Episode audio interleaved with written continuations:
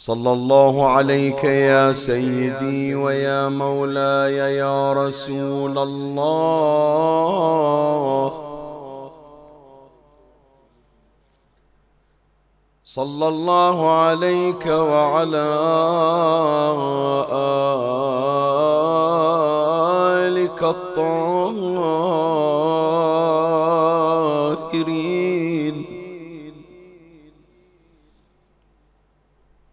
فاز من اعتصم بكم وأمنا من لجأ إليكم. يا ليتنا يا ليتنا كنا معكم سادتي فنفوز فوزا عظيما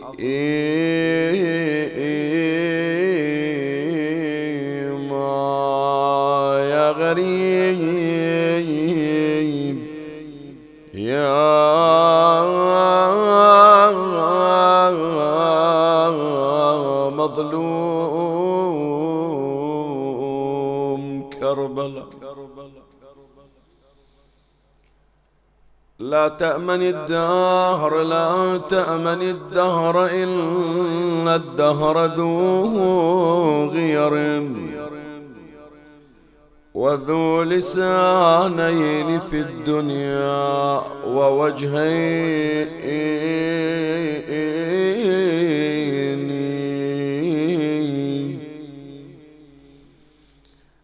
أخنى على عترة الهادي فشتتهم فلا ترى جامعا منهم بشخصين بعض بطيبة مدفون وبعضهم بكربلاء وبعض بالغريين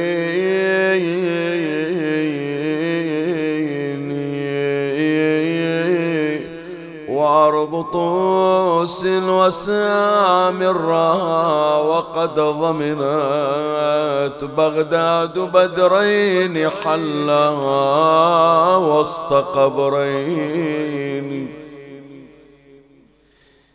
يا سادتي يا سادتي لمن أنعاس ولمن أبكي بجفنين من عيني قريحين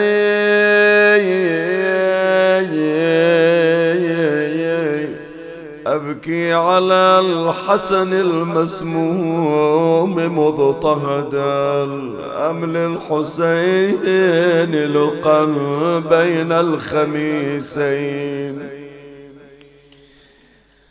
أبكي على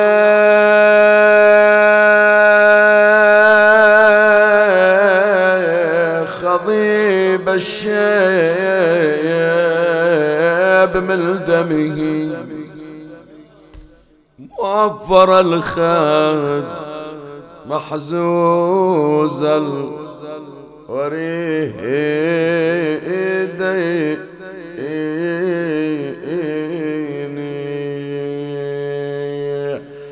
نوحي على الأولاد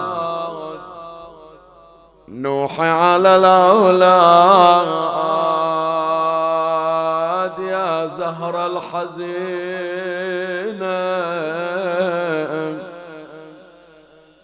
في كربلاء واحد في المدينة وتفرقوا عنك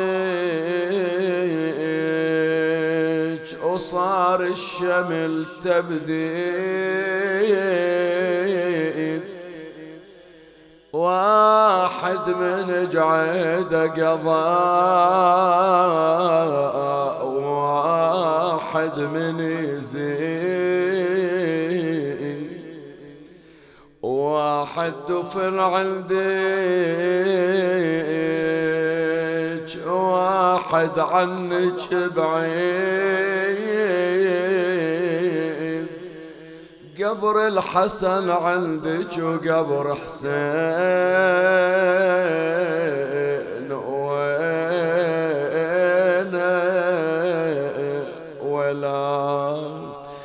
حطاو يا زهرة اليوم في بيتك عزيز،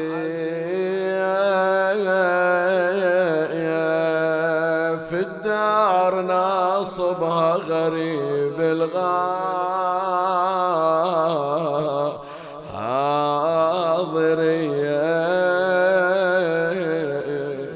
وانتي يا زهرة في الصفايح مختفية، ليتك يا زهرة اليوم حالة تنظرينا ولا ليتك نظرتين الحسين في صدر الحسين، مسند له بصدره ويجري دمعة العين، والكل منهم حاضن الثاني باليدين، ويقول هذا القدر الباري علينا يا أبو محمد، ما قلت لك يا خازن علوم النبوة، اقطع ولا تواصل عديمة هالمروة، اش سوت قطعت شبدك من بغضها العدوى، خفنا ومنها ما سلمنا يا ولينا ولا يقل جرعت السم يا خويا عدة أمرار، ولا شفت منها الحرارة عشور معشار، أبو علي الماي لا مني شربته يستوي نار، ويمر على كبد مثل موسن سنينا يا ولا متوعدا تقطام وجعد اللعينة، هذيك في الكوفة وهذيك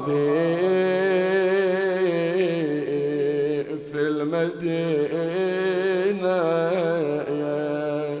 وصابت يا خويا حيلة الثنتين فينا افتجعت فاطمة الزهراء بعزية. سلم على أمي وعلى أبويا وجدها، وخبر أبويا المرتضى بتقطيع كبده. يا ريت حطوني يا خويا وسط الحداك، والله يا خويا موحش الدنيا علي. إنا لله وإنا إليه راجعون. جاء في وصية إمامنا الحسن بن علي صلوات الله وسلامه عليه لأخيه الحسين عليه السلام، قال: وستعلم يا ابن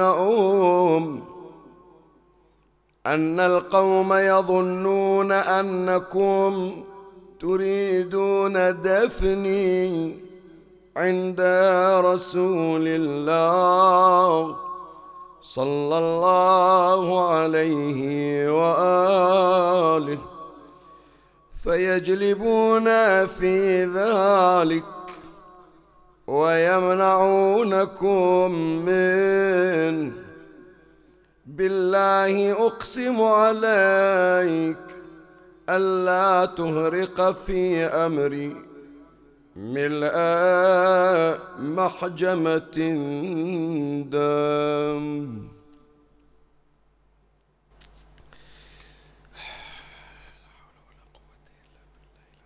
هذه الفقرة من وصية الإمام سلام الله عليه تحمل ألما من آلامه ومصيبة من المصائب التي كابدها ولا زال يكابدها عليه السلام. لعل البعض ممن يتابعنا تخفى عليه هذه القضية، وإن كانت هي واضحة جلية عند المترددين على هذه المنابر وهذه المؤسسات. يعلمون قصة مأساة الإمام الحسن عليه السلام، وأن هذه المأساة لم تنتهي بشهادته وإنما استمرت إلى ما بعد الشهادة. كانت هناك أمنية عند أهل البيت عليهم السلام أن يمروا بنعش الإمام الحسن صلوات الله عليه على قبر جده النبي صلى الله عليه وآله. الآن هذه الأمنية لماذا؟ هذا طبعا يترك في مظانه، قد يكون من أجل التبرك، وقد يكون من أجل إظهار المظلومية، وقد يكون من أجل الإعلام، وقد يكون من أجل كشف خبث النوايا، وأن هناك من يتلبسون بثوب دعوى المحبة لأهل البيت ويبطنون العداء والنصب كما ظهر. وأراد الإمام الحسن عليه السلام أن يكشف حقيقة ما تنطوي عليه الأفئدة والقلوب، وكأنما أراد أن يضيف رقما من أرقام المصائب والمآسي والآلام في سجل وملف مآسيه وآلامه. فقال: أنا أكتفي فقط منكم بأن تمروا بالنعش على قبر رسول الله صلى الله عليه وآله، مجرد مرور ليس إلا، مع العلم أن الإمام الحسن عليه السلام له الأحقية في أن يدفن عند جده، عند قبر جده. هذه الأحقية لماذا؟ هذا أيضا يترك، لأنه كما يظهر من خلال المصادر أن النبي صلى الله عليه وآله دفن حيث قبض، وكانت وفاة رسول الله صلى الله عليه وآله في حجرة الصديقة الزهراء فاطمة عليها السلام. فهذا الموضع الذي فيه قبر رسول الله صلى الله عليه وآله هو حق من حقوق الإمام الحسن. فقال لهم ما يخالف، وإن كان هذا الدفن من حقي لكن أنا متنازل عن هذا الحق، وأكتفي بمجرد المرور وأن يطاف بنعشي على القبر الشريف. وستكون هناك عملية مواجهة، المواجهة مو فقط إلى النعش، المواجهة لكل مقدس، لأنه من خلال القصة يظهر اقتحام للمسجد النبوي، والاقتحام كان بعدد هائل لا يقل عن 500 شخص، ويظهر أن هذا الاقتحام كان بالدواب، بدليل أنهم جاء أحدهم أو جاءت إحداهم على بغلة، وهذه الإشارة كانت في المسجد، فتم اقتحام المسجد بالدواب ب500 شخص مسلح.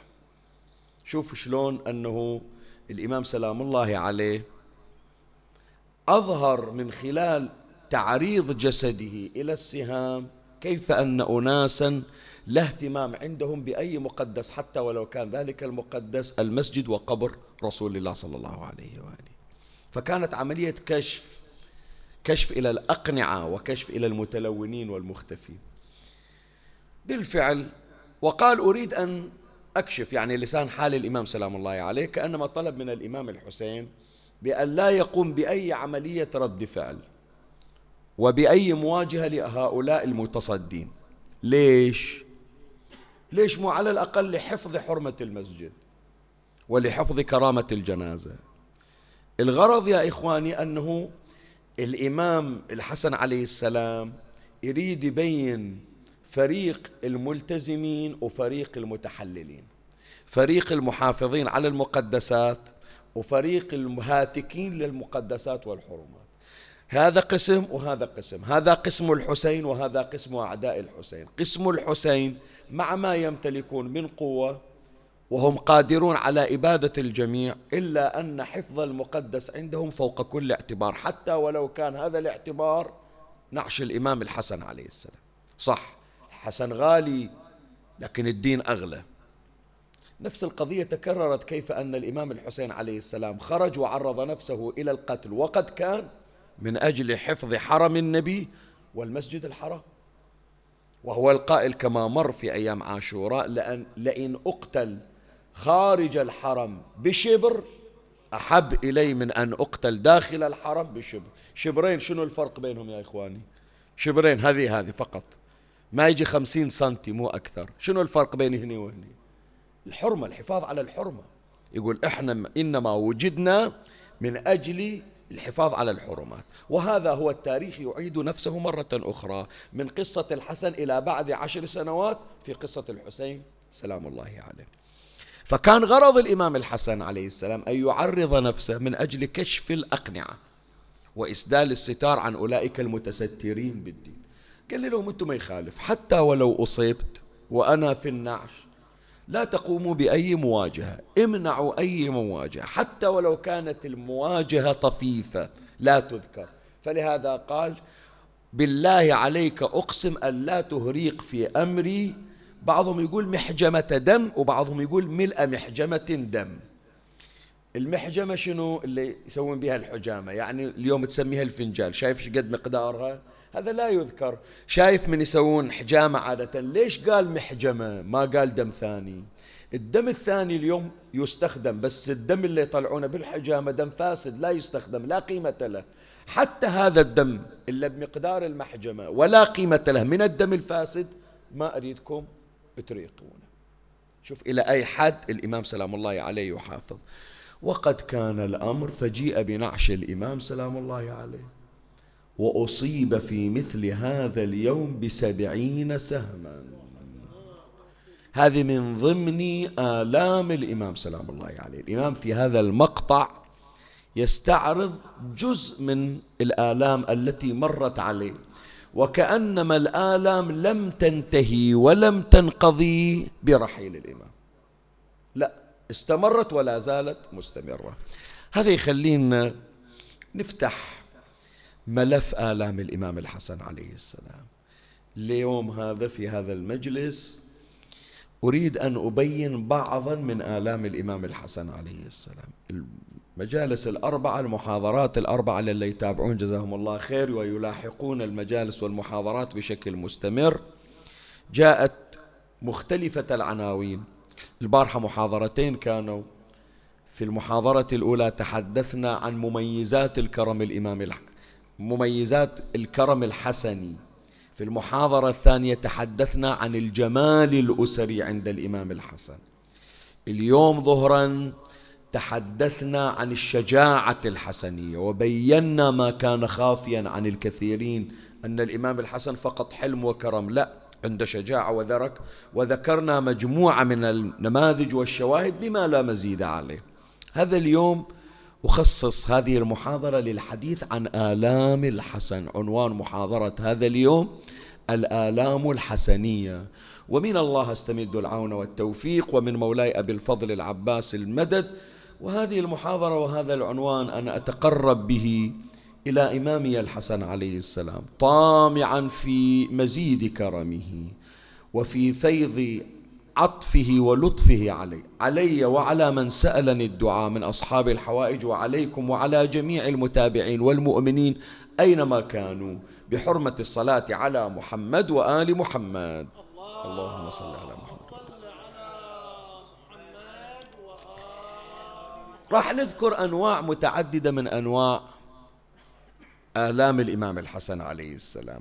أول نوع نعبر عنها بآلام التاريخ، والإمام من يتجلى لنا أنه مظلوم. الظلامات مو فقط سم وسهام يا إخواني، الظلامات وهي أشد ظلامات التاريخ، لأنه مرات واحد يذبح، شوف حتى اليوم شخص يقتل، لكن العالم كله يهب من أجل الأخذ بحقه. أكو ناس ماتوا وهم مظلومون، إلى اليوم الناس يتناقلون ظلامتهم ويعرضون ظلامتهم. تفضل، يمكن بعضكم ما يدري، اليهود تعرضوا مثل ما يذكرون، الآن مو في صدد تحقيق القضية، بس عندهم ظلامة لا زالوا إلى الآن يرددونها، أنهم أيام الحرب العالمية الثانية في ألمانيا تعرضوا إلى محرقة تسمى بمحرقة الهولوكوست، تمام؟ كأنما أدولف هتلر تعرض إلى اليهود وبحث عنهم وقام بالتمثيل بهم. بقيت آثار من ذيك المحرقة، من ذيك المجزرة، آثار تدري إلى الآن، هذه الآثار موجودة. شوف، من الأربعينيات، أربعينيات القرن المنصرم إلى الآن كم سنة؟ يعني صارت 70 سنة تقريبا، 70-80 سنة. دوروا وين ماكو آثار، وين سووها، وين خلوها؟ في المتحف في واشنطن في الولايات المتحدة عند البيت الأبيض. اللي يجي رئيس دولة، أي شخص، ياخذونه لازم من ضمن البرامج ياخذونه إلى المتحف اليهودي، يراونا. زين شي يراونا حش السامع والمكان، حذاء إلى طفلة، جنطة مالت مدرسة، قطعة من فستان محترق، يقولون له شوف هذه طفلة يهودية رايحة المدرسة قتلوها وظلت جنطتها، هذه طفلة طاح حذاها، هذه فردة من حذاها. ويستعطفون الناس 70 سنة، مع العلم ناس تتكلم أن هل هالقضية هذه صحيحة أم لا، بس أنا غرضي وين؟ غرضي أنهم موثقين مظلومية اليهود إلى الآن، مخلينا في شكل متحف. زين، واحد يظلم، يظل التاريخ يذكر ظلامته. أي مظلوم مثل الإمام الحسن عليه السلام؟ فوق أنه آثار الظلامة يحتفظ بها، لا، التاريخ جاي يزيف ويزور الظلامات، التاريخ جاي يجني على الإمام سلام الله عليه، كأنما ما كفاهم الآلام التي مرت عليه في حياته، صار التاريخ إلى اليوم يدور فبركات على الإمام الحسن عليه السلام. واحدة من هالأمور، هذا طبعا بحث مستقل، أنا أذكر في السنوات الماضية تعرضنا إلى محاضرة خاصة عن ظلم التاريخ للإمام الحسن وذكرنا نماذج. أنا الآن راح أجيب لك شاهد واحد من الشواهد اللي أكتفي به، عدد الزيجات للإمام الحسن، كم مرة تزوج الإمام سلام الله عليه يعني. روح أقرأ في التاريخ وما يخالف، لا تزعل من عندي، أقول لك الروايات ترى مو بس من أناس مغرضين، ترى هم موجود من عندنا ناس، هم أيضا عندنا روايات، وهذا يبحثون، بعضهم يأكد وبعضهم ينفي، ويقولون بأن الإمام كان مكثارا في عدد الزيجات. كم؟ احسب وياك. أقل عدد يقول أن الإمام تزوج 50 مرة، يجي بعضهم يقول لا 70 مرة، يجي بعضهم يزيد يقول 200 مرة، يجي بعضهم يقول 300 مرة، يجي بعضهم يقول 500 مرة، يجي بعضهم دكاترة ترى يقول 1000 مرة. زي شنو 1000 مرة؟ ترى مو جاي أبالغ لك، في المصادر، في بعض هذه المصادر يقول الإمام شي يسوي حتى كأنما يضاعف العدد، كأنما تباهي، يتزوج ب4 في وقت واحد، ثم يطلق، ثم يتزوج ب4 حتى يوصل إلى العدد. إنزين، طبعا أنا ما أريد أتوسع في هذا الأمر، لأنه بعضهم حتى من عندنا العاطفيين إجي يبرر يقول شنو فيها يعني، ولو أن الإمام تزوج بعدد، مو مستحب، مو سنة، هذا قضية مو قضية سنة وما سنة، لوازم القضية، لوازم القضية. أنت لما تثبت شيء تثبت اللازم ماله. زين، تعرف شنو من الأمور اللي ينسبونها ولا مع الأسف صارت كأنما بورصة زواج للإمام الحسن. شايف أنت في البورصة شلون كل واحد يزيد، شايف الشريطية كل واحد يقول هالقد قال هالقد، صار كل واحد يريد يتقرب إلى الحسن عليه السلام، يريد أنه ينسب إلى أكبر عدد من الزيجات التي تزوج بهن، وهذا يصطدم بعدة أمور. أذكر إليك أمرين، حط بالك شوية في الكلمة. واحدة من الأمور المصطدمة مع هذا الأمر، الإمام الحسن عليه السلام من شأنه أنه يتفقد أحوال كل محتاج، قريبا كان أو غريبا. الإمام هالشكل ترى، الإمام مو ينتظر واحد يجي يدق بابه، إن شاء الله من تسمع الحسن كريم أهل البيت يعني قاعد فاتح مجلس ولا يريد حاجة يدق الباب، لا، الإمام ما ينتظر واحد يجي يسأل. البارحة ذكرنا في ذلك المجلس مر على رجل ساجد، ما جل الحسن ولا طلب من الحسن، ساجد وعارض حاجته إلى الله عز وجل، ويصيح 10,000 10,000 الآن 10,000 ما أدري شمال شنو، دين عليه، بيشتري بيت، ما أدري، 10,000 في السجود، 10,000 10,000 مباشرة الحسن راح إلى البيت قال ودوا إلى 10,000، ما جاء طلب، قال قبل لا يطلب. يجي واحد عنده رقعة فيها الحاجة ما يفتح الرقعة، مباشرة يقول حاجة قضيت. الفقهاء يذكرون والرواة يذكرون في الطواف يسمع واحد يطلب حاجة يقطع الإمام الطواف، يروح يقضي حاجته ويجي يكمل الطواف. زين، فاللي شايل هم أناس يمكن ما يعرفهم، الإمام يعرفهم طبعا، يطلعه الله عز وجل. الغريب الإمام شايل همه. تعرف أنت لما هذه يتزوجها الإمام ويتركها، هل أن الإمام يتخلى عن مسؤولية الزوجية؟ طيب الآن بسألكم، أنا ما عندي جواب بس أسألكم، أعتمد عليكم أنتم. إذا فرضنا أن واحد اتزوج 1000 زوجة مثل ما يقولون، إحنا ما منقول 1000، منقول 200، منقول 70، من 70 كم بيجيب ذرية؟ زين، من افترض منقول 70، من 70 من كل واحدة حملت، تمام. طيب هذول من رجعوا ما حملوا وما جابوا أولاد، الأولاد ذولا صاروا عند الحسن لو عند الزوجات. إذا عند الزوجات الإمام يصرف عليهم، يسأل عنهم لو ما يسأل عنهم. أنت جاي تصطدم ويا شيء خطير جدا.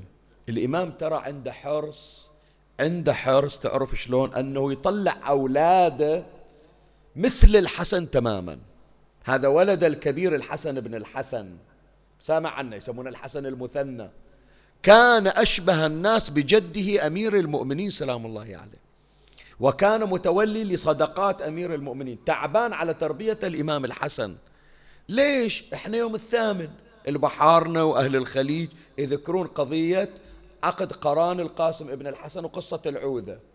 فكروا في القضية مو بس على زواج القاسم، لا، العوذة من يحطها الإمام الحسن إلى طفل عمره 3 سنين وفكر فيه ويوصل حسين أن يعقد له على البنت، يعني شايل هم الطفل مو الكبير.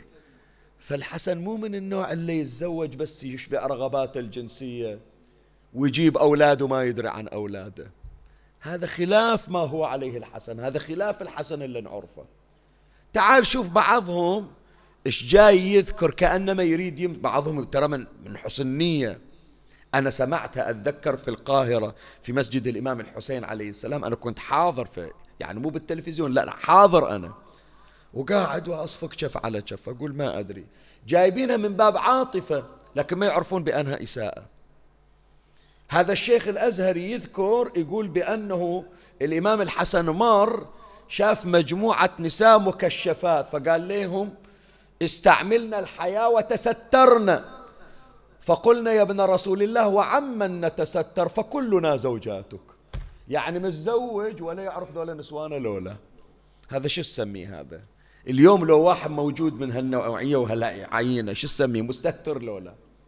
زين، اكو واحد عند كتاب الحسن ابن علي، ما أحب أذكر اسم المؤلف لا يمكن يصير فيه تعريض، بس أكو كتاب اسمه الحسن ابن علي ابن أبي طالب، المؤلف سني، يذكر في صفحة 33 يقول في مثل هذا اليوم، هو منين جايب الرواية ما أدري، يقول في مثل هذا اليوم شافوا ورا الجنازة نسوان حاسرات حافيات، اجوا إلهم قالوا لهم تعالوا انتوا شنو ايش هالمظهر هذا؟ قال خلونا كلنا زوجات الحسن.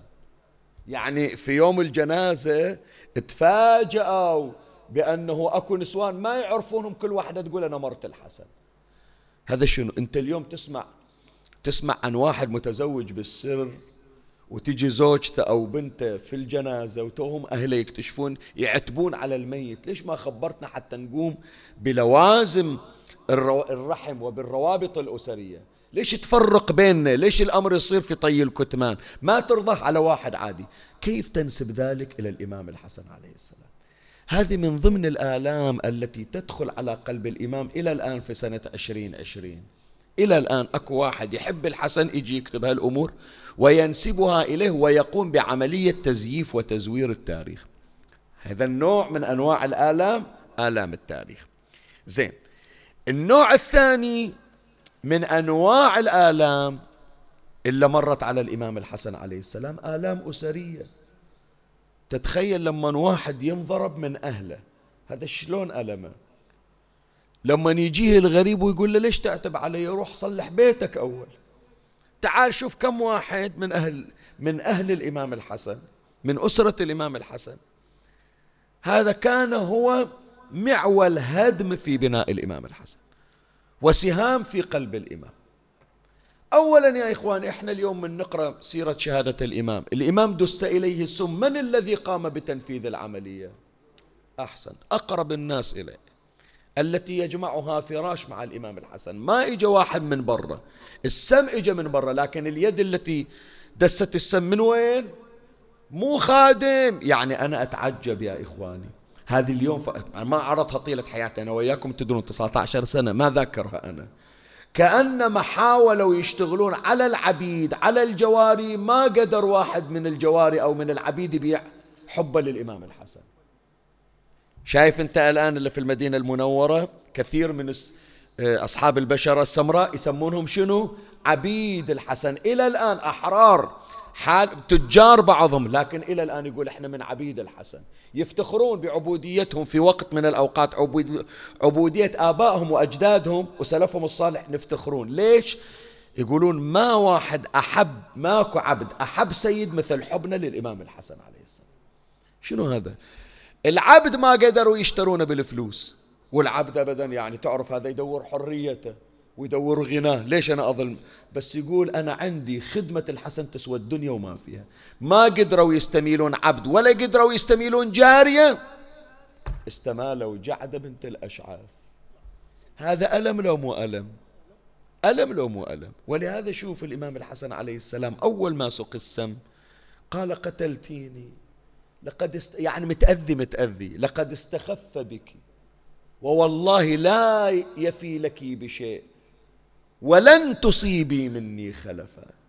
ولك احنا جبناك للبيت إن كان انت لو خليتين هالسم على كم، على 100,000 قايل لك 100,000، ترى باكر تصيرين انت جنت فاطمة الزهراء مرت ولدها، كان انت في بيت الزهراء في الجنة.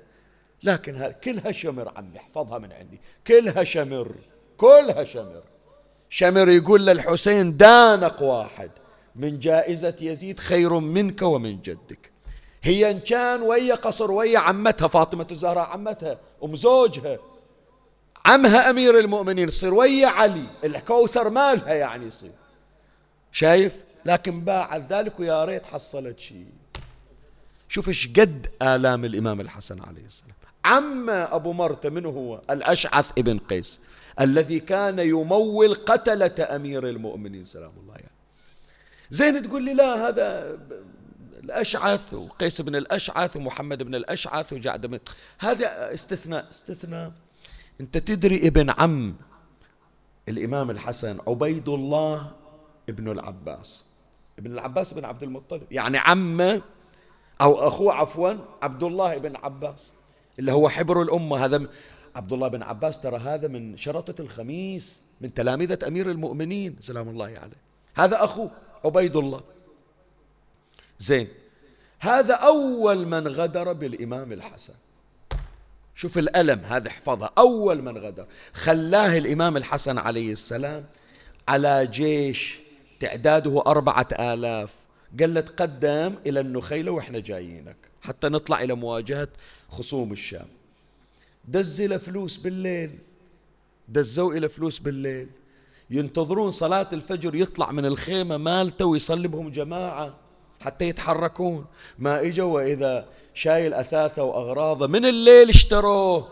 فإجت الخيانات على الإمام الحسن فيما بعد، رجل من مراد وغير مراد، حتى أنه كانت تأتيه الرسائل من الشام، يعني الرسائل السرية اللي يودونها إلى الشام تستلمها حكومة الشام وترد تطرشها للحسن، يقول له شوف ربعك شلون. واحد منهم كاتب: إن أردت أن نقيد الحسن بن علي لك بالسلاسل ونأتيك به موثوقا فعلنا، من غير فلوس، حتى فلوس مريض. زين الحسن من يحكي وياهم يقول زين روح احكي ويا ود عمك أول، إذا ود عمك القريب خانك احنا ليش ما نخونك، احنا على الأقل بفلوس ذاك ببلاش، شايف؟ فهذه من الآلام الأسرية، نوع ثاني من أنواع الآلام، آلام أسرية مرت على الإمام الحسن عليه السلام. النوع الثالث من الآلام اللي مرت على الإمام الحسن آلام اجتماعية. شوف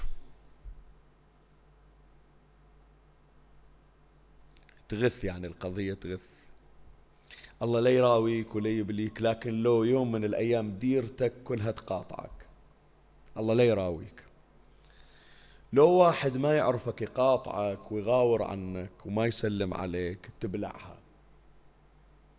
لكن تخيل اللي ربيت وياه واللي انت وياه من صف اول ابتدائي الى نهاية الجامعة، واللي انت تقربه حتى على اخوانك، هو اول واحد يصد عنك، واخاف اقول هو اول واحد يسبك وشتمك، واخاف اكثر اقول لك هو اول واحد يطلع عليك الافتراءات ويجري الناس عليك.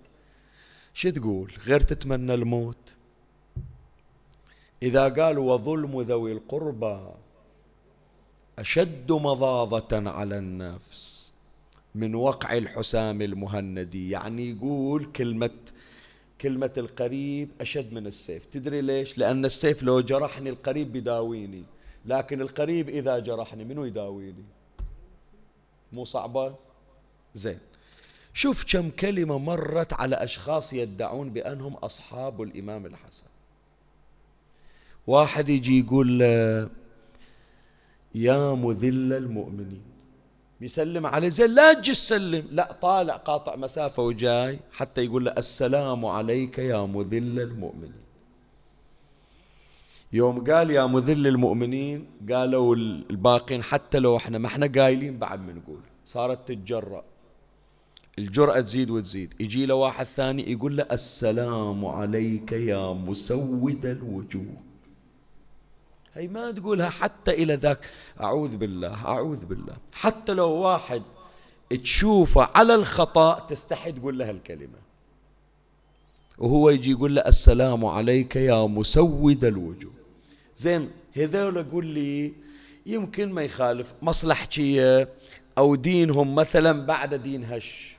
يجي واحد ما أريد أذكر اسمه لأني ما أريد أن صورته تهتز قدام عينك، بس روح اقرأ في الكتب يطلع لك اسمه وتتفاجأ. تدري شي يقول للإمام سلام الله عليه؟ يقول له أما والله لوددت أنك مت في ذلك اليوم ومتنا معك. يا ريت لا أشوفك، يا ريتك جنازة ومصلين عليك وصلوا علينا وياك. والإمام ما يريد، الإمام يبرر يقول والله أعززتكم والله، يعني يشرح لهم. زين هذول من كانوا محسوبين على الإمام وتالي تجروا على الإمام. طلع واحد اللي ما له علاقة بالإمام ما يقول نفس الكلمة، يقول له أشركت يا حسن كما أشرك أبوك من قبل. من وين قالها؟ من ذول القريبين اللي واحد قال له يا مذل المؤمنين ويا مسود الوجوه ولوددت أنك قد مت. مؤلم، شيء مؤلم. هذه من الآلام، من أنواع الآلام، الآلام الاجتماعية. الرابع من الأنواع آلام جسدية. كم ألم مر على الإمام؟ تعال احسب وياي، تعال احسب وياي. واحدة من الآلام، الإمام سلام الله عليه لا يأمن أن يصلي جماعة لأنه يرشق بالسهام وهو في المحراب. كان يلبس درع يخليه على صدره وعلى ظهره، وفي المحراب هو يصلي. شلون ضربت السيف على رأس أمير المؤمنين؟ كان تتكرر قضية مقتل علي، وإذا بالسهام في ظهر الحسن عليه السلام. يحط له درع ويرتكز السهم. من يرتكز السهم مو يعني رأس السهم ما يوصل، لكن ما تصير الضربة قاتلة، لكن هناك جروح. هذه أكثر من مرة تتكرر. بعد يتعرض الإمام إلى السلب، مخلص صلاته وقاعد يعقب، يجي واحد ياخذ عمامته من على راسه، يجي واحد يجر معطفه من على كتفه. هذه تأذيك يعني صدق، يعني اليوم خلها في بالك. شوف ايش قد مؤلم. الإمام على المصلى في المحراب، يجي ياخذون المصلى ويجرونه ويقلبون الإمام على وجهه. هي من الآلام الجسدية. بعد يطلع يقول لا ليش نهتك حرمة مسجد، خلنا نطلع نصلي في أي مكان آخر. فيمر الإمام سلام الله عليه على صاباط مظلم، وأكو واحد شقد جبان ما تقدر توصف، ما عنده جرأة يوقف بوجه الإمام. ينضم بالليل فيأتي وبيده مغول. المغول شنو؟ المغول مثل الخنجر، بس مثل ما نقول احنا دقيق جدا، صاير حجمه ضعيف جدا. شايف؟ يعني اليوم شو تسميه؟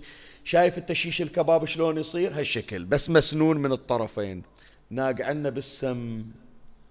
ويأتي إلى الإمام الحسن ويقف أمامه ويقول أشركت يا حسن كما أشرك أبوك من قبل. يسمون الجراح ابن سنان. ويطعن الإمام بالمغول ويمشي المغول في فخذه، ولا يقف إلا في عظم فخذ الإمام سلام الله. زين، ومع ذلك شوف رحمة الإمام وحلم الإمام. الإمام بمقدوره يقتله، شي يسوي؟ يضمه ويطيح وياه ويلزم إيدينا ورجلينا، لأنه يريد يقتل الإمام. فالإمام يدفع عن نفسه وما يريد يأذيه، يقول إلى أن يجون ناس يشيلونه ويأخذونه. هذا كما يقول أمير المؤمنين رفقا بأسيركم، ديروا بالكم عليه، خلى أنا أتحمل الألم. وهي من ضمن السموم التي أثرت في جسد الإمام. وأما الألم الأخير هو ألم السم. ايش سوى به السام؟ قطع كبده 17 قطعة. يعني انت تصور لو كان السم شوية في نفس الوقت قتل الإمام، يمكن مدة الألم تكون قليلة. ولهذا أنا قلت كلمة في أحد المجالس في هذا اليوم ما قايلنها من قبل.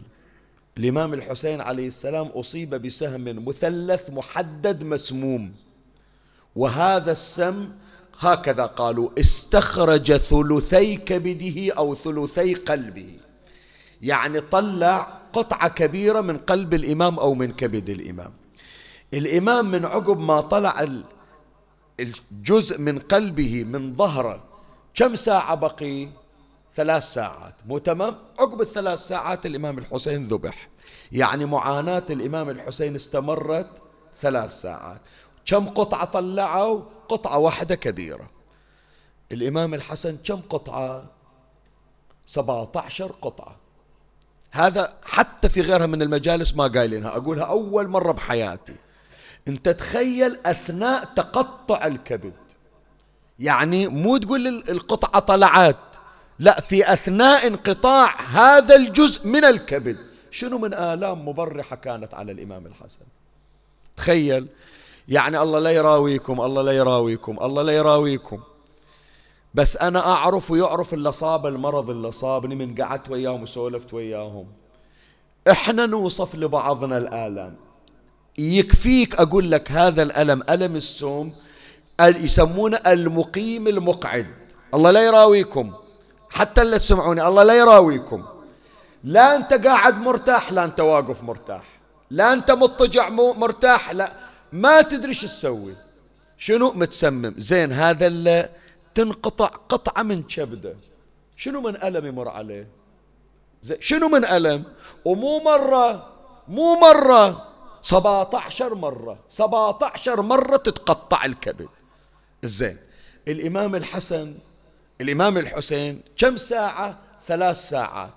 3 ساعات طلعت قطعة واحدة من كبد الحسين، ملأ كربلاء بأنينة، بحيث أنينة وصل إلى خيمة زينب. الآن لو واحد شوي عطني مهلة، هذا ما قارنا، أول مرة أقرأ. لو واحد تصور نفسك أنت واقف على الضريح الحسين وتصرخ بأعلى صوت، حتى لو بمكبرة، حتى لو بميكروفون، يوصل صوتك للمخيم؟ ما يوصل. حتى لو عندك سماعة ما يوصل، ولو يوصل ضعيف. بالله عليك الحسين ما عنده صوت، لكن صرخ صرخة من الألم. زينب في المخيم سمعت صوت أخوها. هذا كله في 3 ساعات وقطعة واحدة طالعة من كبد الحسين. تدري الحسن كم يوم هو يون؟ 40 يوم. 40 يوم، يعني سمى الحسن في ذي الحجة، وبقي الحسن من ذي الحجة إلى محرم إلى صفر وهو يون، وكل يوم تطيح قطعة، كل يوم تنقطع. الله يا زينب، الله يا صبر زينب. الله يساعدك أبا عبد الله وانت تشوف أخوك يتلوى. أنا شفت يا جماعة بعضهم اللي عنده أخ أو عنده ولد في المستشفى من يسمع ليش؟ الله لا يراويكم، بس إذا رحتوا الطوارئ شفتوا هذا المصاب بالسكلر من يون، الطبيب ما يقدر يسمع يون. أهلي يخلونا، أنا شايف وانتوا شايفين، أهلي يخلونا ويطلعون ما يقدرون يسمعون يون. تصور حالة الحسين اليوم، 40 يوم يسمع ونين الحسن. شنو من آلام. هذا من توفيقات المجلس، هذا من فيوضات آل محمد علينا. خلاص بعد، خلاص عمي، خلاص ختمت مجلسي، أكثر من هذا ما أجي أقرأ لك بعد. بس أنا أقول لك من هالآلام اللي ذكرتها إلك الجسدية، أي ألم أكثر على الحسن؟ رد علي أكثر ألم. تدري شنو؟ مو شيخ ياسين يقول، لا، هو الحسن يقول أبكي لشيئين.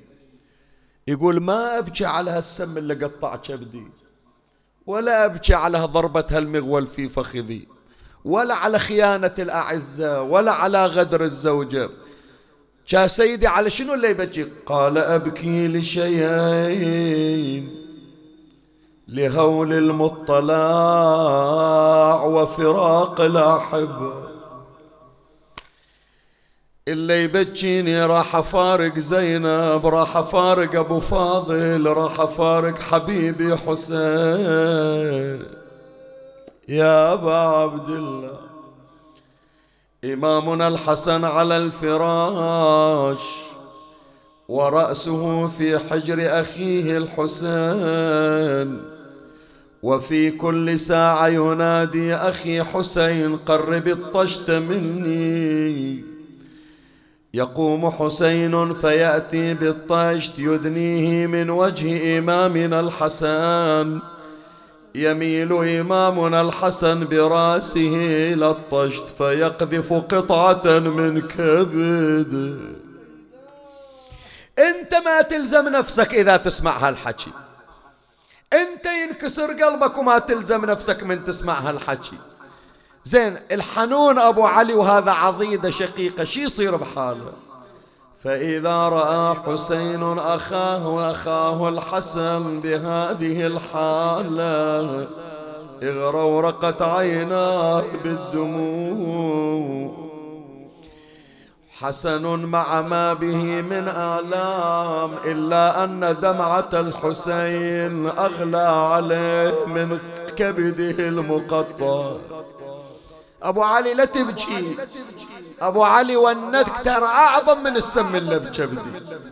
يقول حسين أبا عبد الله لا تبكي، لا يوم كيومك يا أبا عبد الله، يزدلف إلى قتالك 30,000 وهم يدعون أنهم من أمة جدنا محمد. أخي حسين صح حديث جدي في وفيك، أما أنا فقد سقيت السام، وأما أنت يا حسين فتذبح في كربلاء. يا أبا عبد الله عمية عين لا تبكي عليكما يا حسن ويا حسين.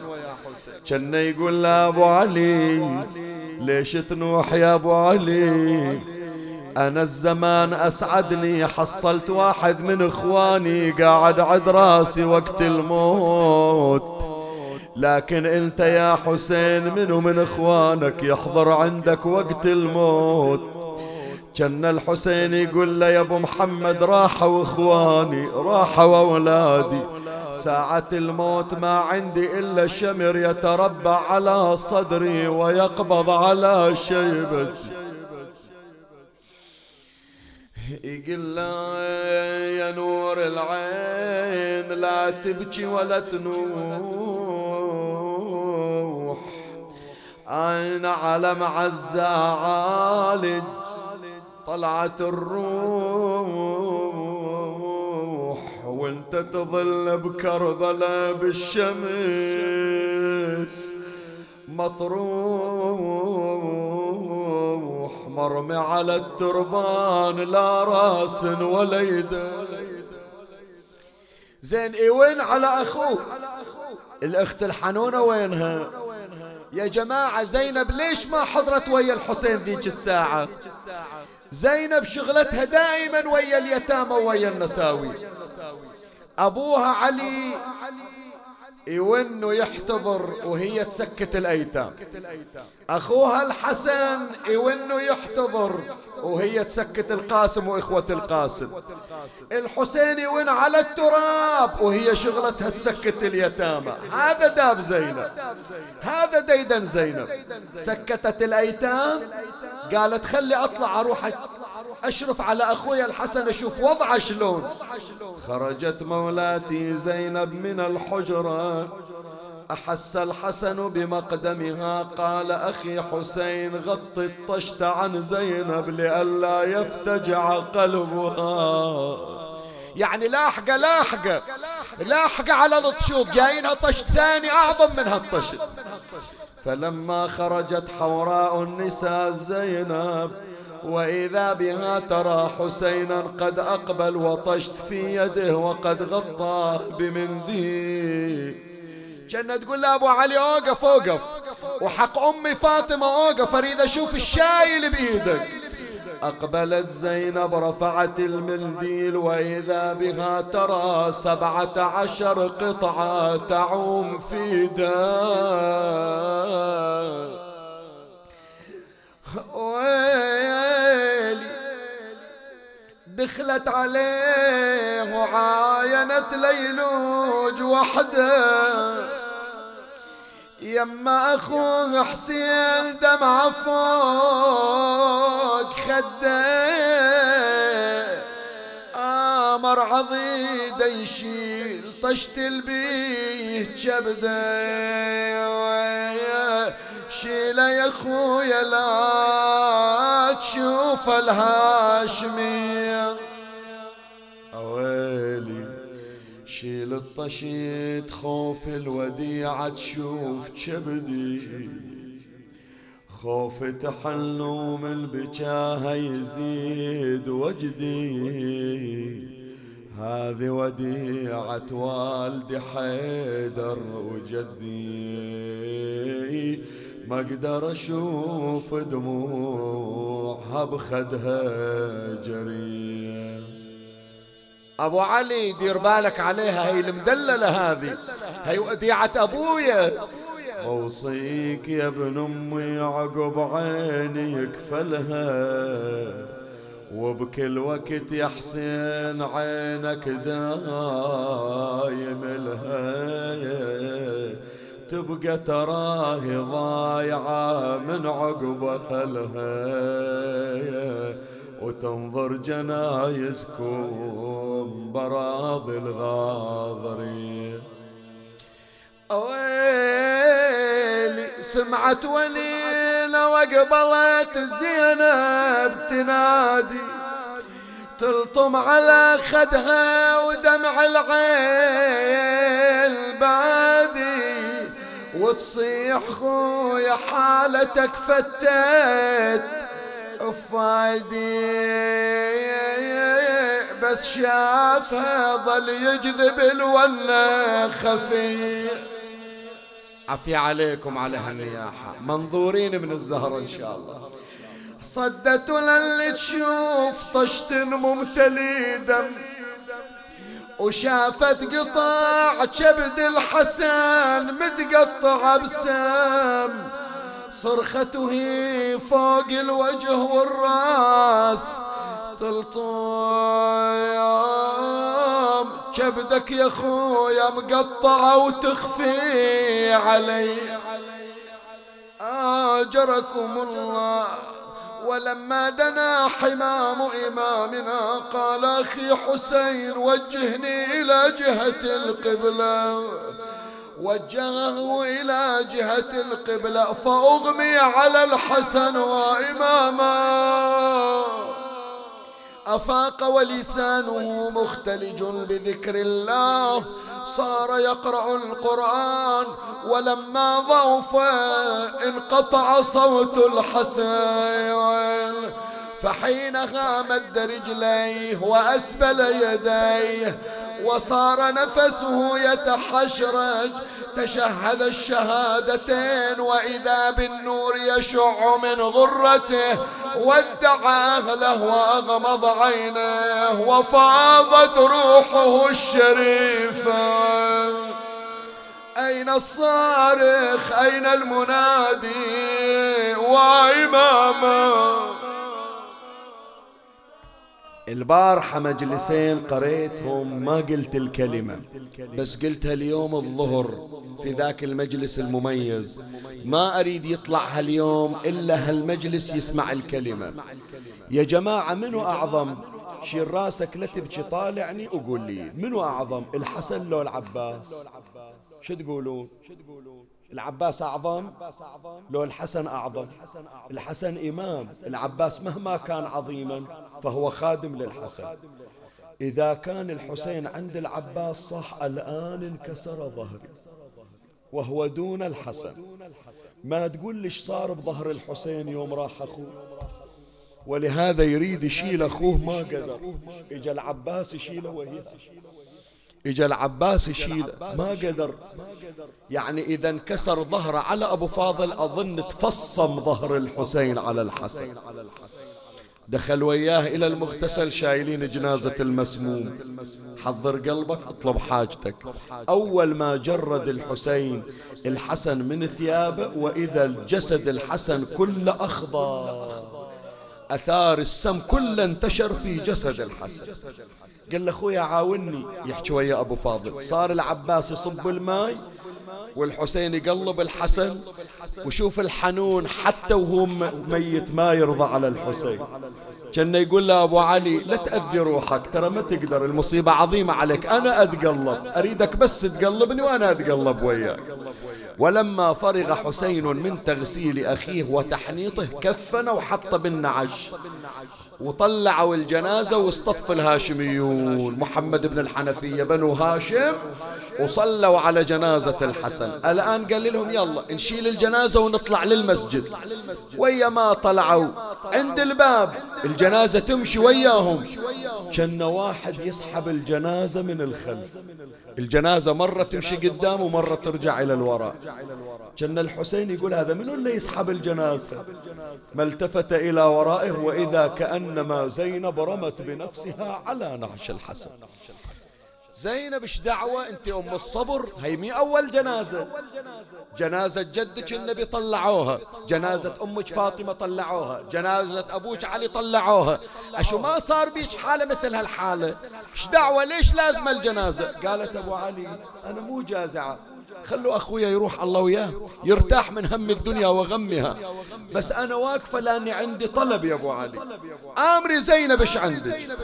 قالت ريض يا أبو سكنة بجنازة حلو الأطباع، ومروا بتابوته على مكسورة الأضلاع، حط على الروضة وخلنا نجدد وداع، ريض يا خويا ذابت قلوب النساوي. ابو علي شوية ريض شوية هيت، ترى الليلة ما تدفن جنازة تدفن جنايز. ريض يا خو ريض، ترى ريض يا خو يا ابن عاش حلو الجهامة، ونشرع لتابوت المشاكر هالعمامة، قبل تشيله خليت ودع اليتامى، وعلى وين ماشي بكعبتي الوفاد يا حسين. ما أكلف عليك، شوف أنا أقرأ على راحتي حتى ما أتعبك، أدري تعبان، بس أتمنى هالبيت كلكم تقرون وياي. مروا على الزهرة يا خويا بنعش بنها، وقبره يا خويا لا تحفره بعيد، عفي عليك دفنه بكترها بلكتي هون حزنها، لا وين ماشي بكعبة الوفاد يحس. بيت الختام، بيت الختام، بيت الختام، المصيبة اللي ما قريناها في كل المجالس، ما كنت ناوي أني أجيبها الله يشهد، حق مولاتي الزهراء وسيدي الحسن، بس طلعتي من ذاك المجلس وأنا جاي فتحت الموبايل وإذا رسالة، قالوا شيخنا أكو بنية عمرها 8 سنوات، هذه دائما تسمع هالمجلس وهالبيت يأذيها، إلا راح أقراها لها مو محله، لكن هي تقول خاطري بس أسمع صدقي بتشيني، أجيب لك هالخيال وأدخل للبيت. جن الحسين تحير شلون يطلع جنازة الحسن، النسوان مو راضين يخلون النعش، اليتامى مو راضين يخلون الجنازة، جن يقول له أبو فاضل إيش أسوي، ما تقول لي أريد أدفن أخويا.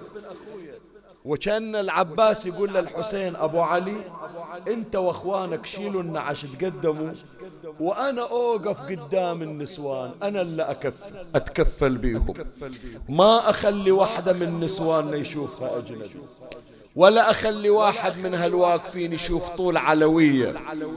ووقف أبو فاضل، هنيالك عرفت ايش راح أقرأ لك ها؟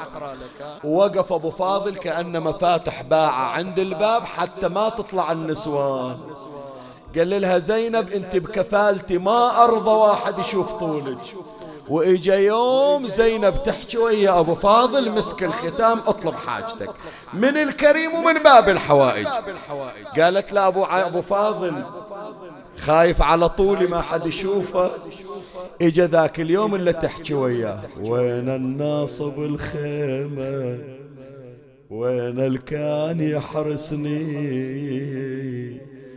وين العدل للهودج وصعدني وجلسني أمس عباس يحرسني واليوم الشمر يحبسني أركض والشمر يركض برجلي يقوم يرفسني.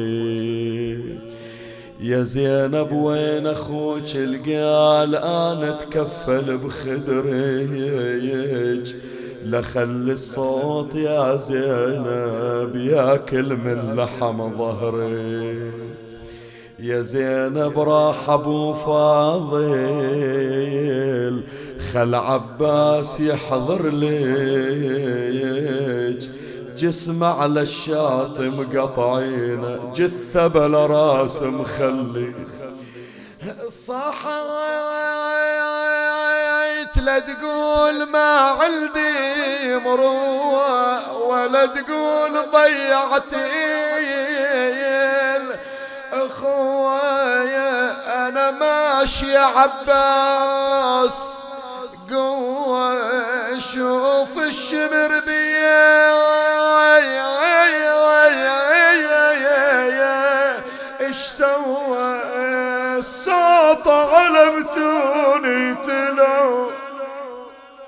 أنعم جوابا يا حسين أما ترى